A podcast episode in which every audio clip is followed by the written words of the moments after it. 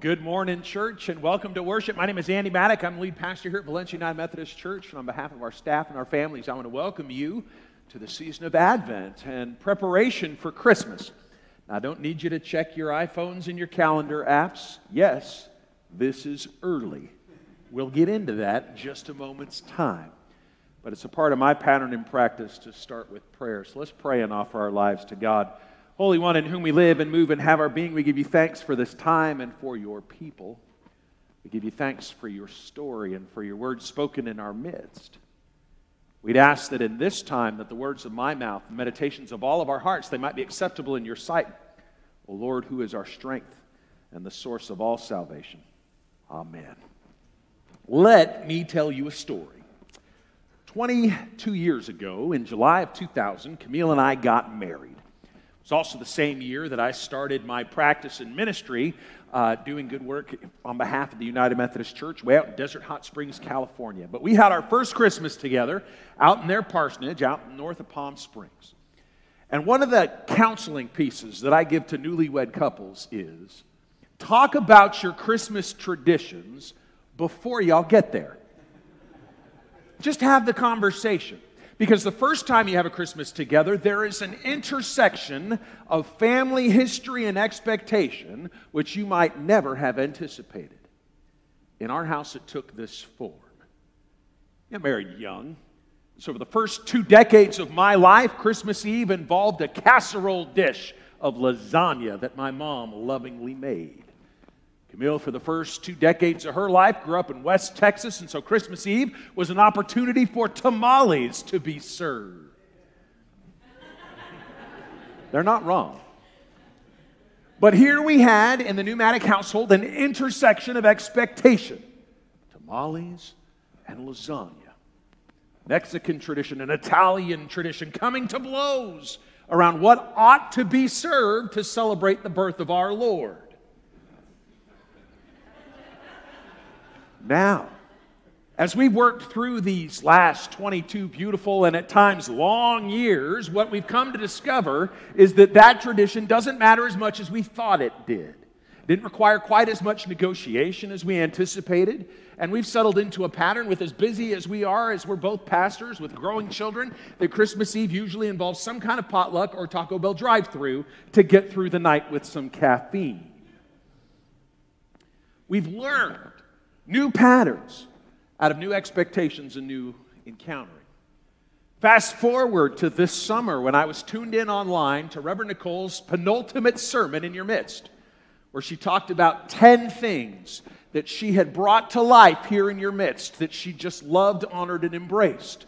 High on that list was six weeks of Advent. Now, I, for 22 years of ministry, have known with certainty that there are four Sundays in Advent hope, love, peace, and joy.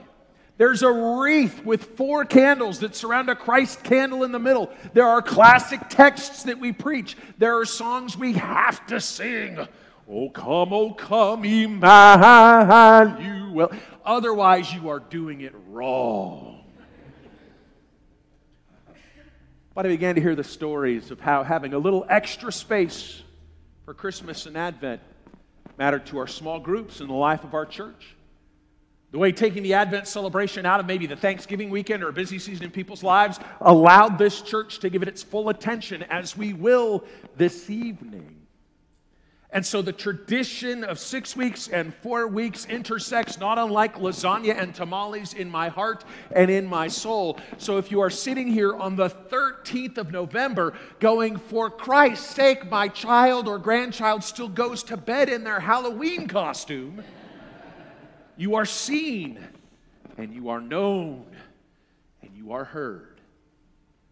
But this sense of expectation and this interruption, the way in which Advent and Christmas intrudes on our lives, perhaps it is appropriate to start this early. See, Advent is a season that moves, it falls in line with where Christmas lies. So when I inherited the work of this church from Reverend Nicole and Pastor Michelle, and I saw that Christmas was on a Sunday, it meant that today is literally the earliest we could start Advent in our calendar on the 13th of November. This is lasagna and tamales all over again. And it just didn't seem right to put sour cream and salsa on my mom's lasagna. But I'm going to learn, and I'm going to listen, and I'm going to live into a hope and an expectation. Because this work of Advent and preparation for the stories of Christmas is a good and a sacred and a holy thing. It allows us to lean into a long for spoken word. This idea that we long for God to speak to us in the stories of Christmas. We long to hear them in a powerful way. Maybe like you, maybe like me, you like to have the Christmas songs on early.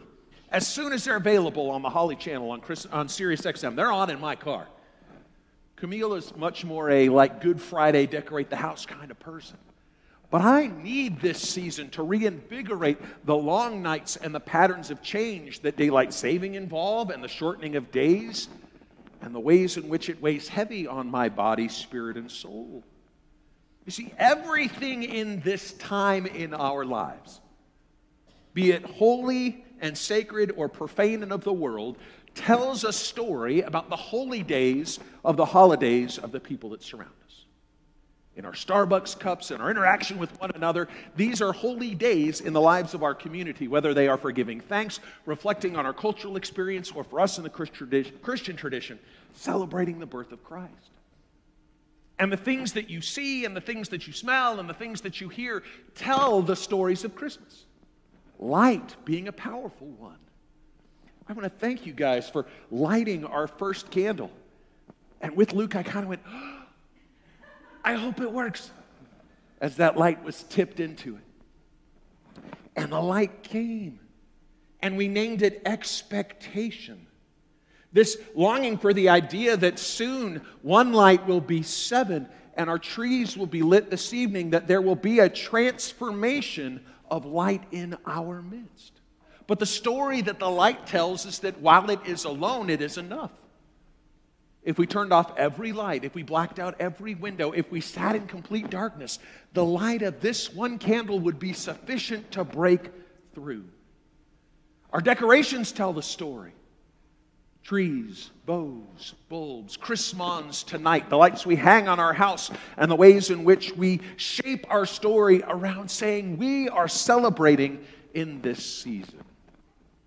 But more than any of that, I think our character tells people and tells ourselves the Christmas story. How we treat each other, how we interact, how we behave over the next 40 plus days together as we get ready for Christmas Eve and Christmas will define us as a church and as a community. The world has taught us that there are Christmas villains Charles Dickens, Ebenezer Scrooge, bah humbug.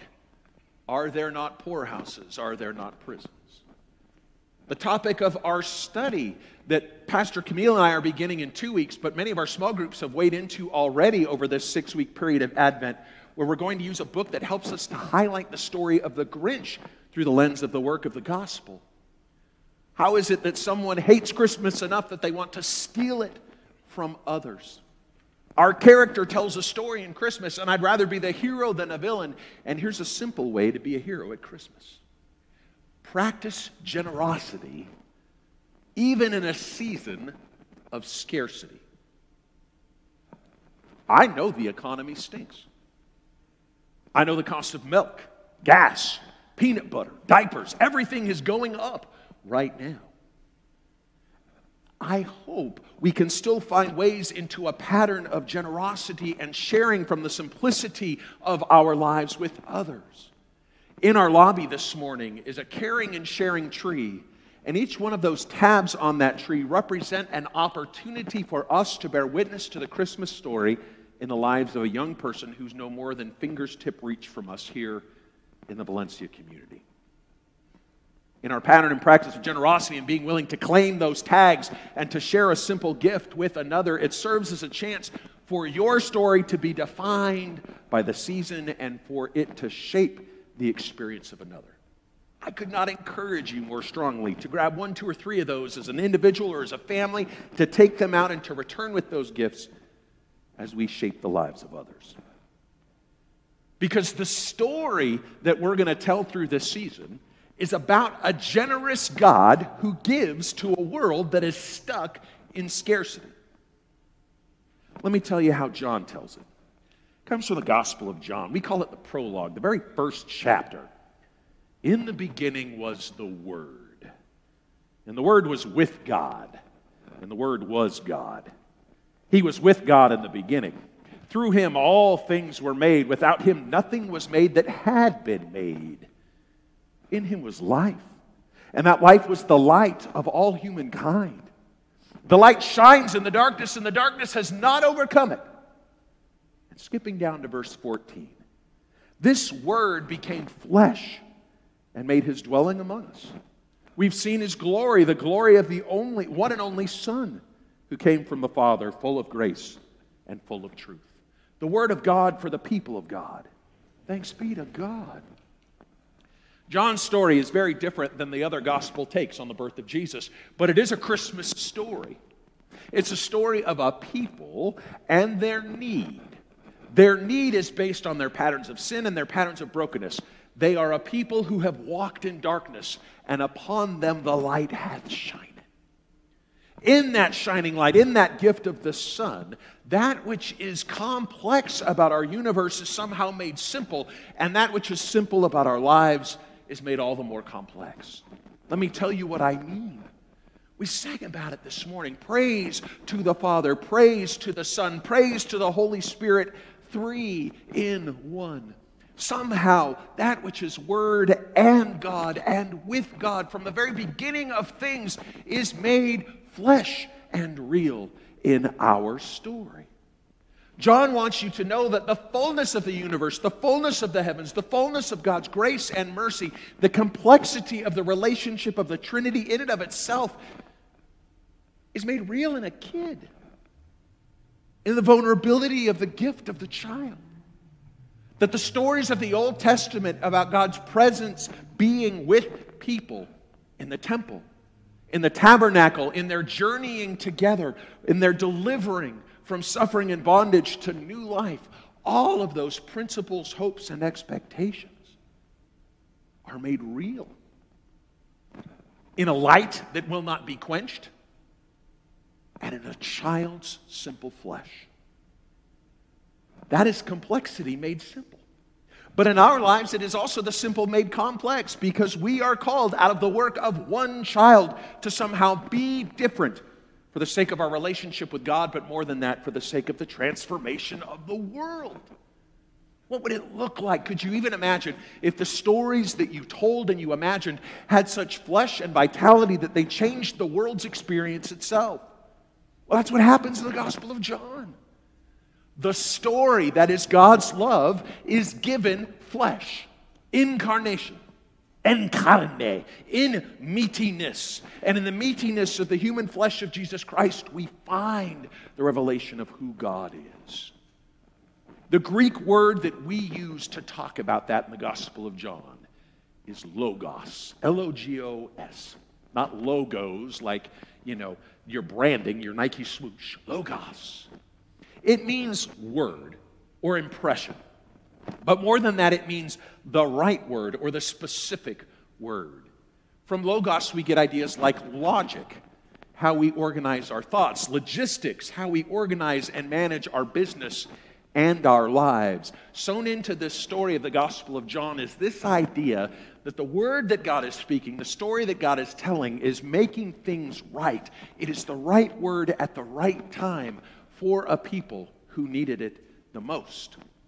Now, that sounds like what I'm describing is that where the world was 2,000 years ago was so broken that a word spoken in Logos was going to somehow make it better. But the simple truth is, is that Andy's life on the 13th of November in 2022 is so scarce and so broken that the word needs to be spoken again.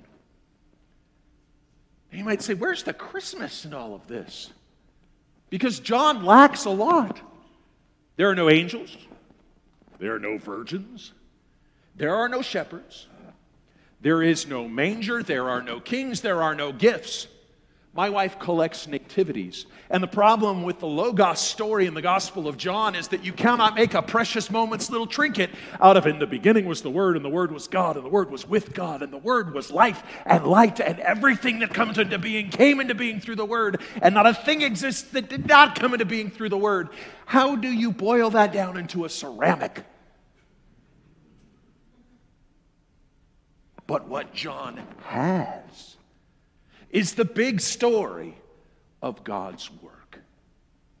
This prelude, this prologue, this beginning of the Gospel of John is the ramping up of the symphony orchestra. It hits all of the notes that you get throughout the rest of the work of the Gospel of John.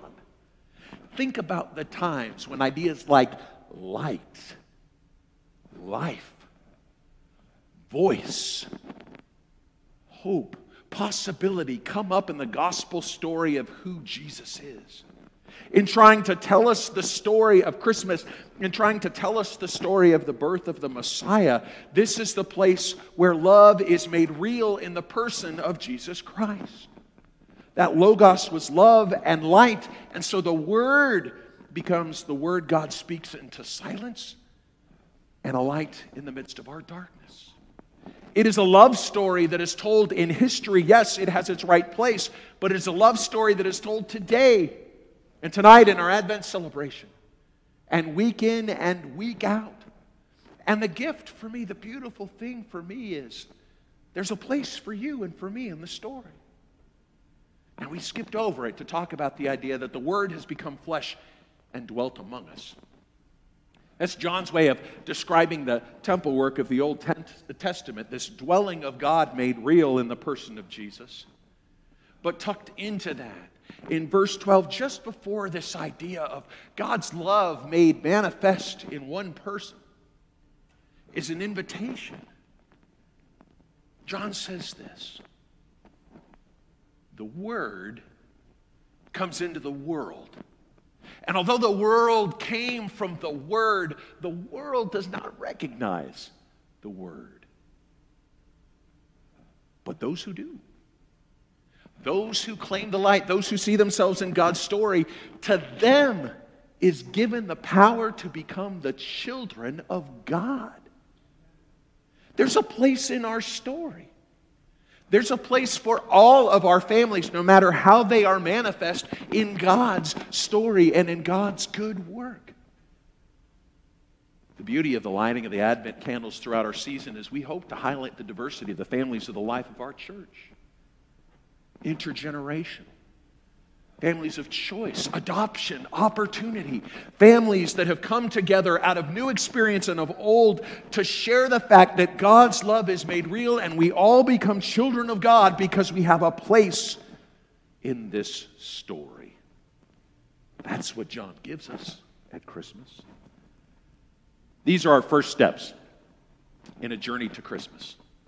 And in a church that does this in a big way over six weeks, it's just baby steps. I told the praise band, this is the appetizer course for tonight's abundance. We will feast together in the Advent celebration. We'll literally eat, but beyond that, as we decorate these trees and we fill this space with light and life and hope and possibility, it is a way in which Christmas emerges. And each time we gather over the next six weeks, we have the unique opportunity to hear the story of Christmas in a new way. And I don't just mean that insofar as we had a tradition in my house where my dad would read us that night before Christmas story. Dash away, dash away, dash away all. I don't just mean hearing what we know to be true again. What I want for us, what I wish for me, what I wish for you is to hear the Christmas story in a new way this year so you can say, aha. That's my part in the story. And I don't just mean imagining, oh, am I a shepherd? Am I a wise man in the pageantry of the season? But to say, this is the part I play in the story of Christmas this year. This is the part that Christmas plays in my story this year. And it will be new and it will be full of light and life because Logos is spoken again. Because you all are the voices of Logos for me. There's not a person in this room that I set aside, cast aside to say, You are not a part of shaping my story and understanding Christmas this year. The diversity of our theologies and perspectives and our lives and their practice enhance my experience of hearing the voice of God. And I hope that the Christmas stories will do the same. Because as we take those first steps, I want us to be very clear of the challenge. How can you see yourself in Christmas all the new this year? Let's pray.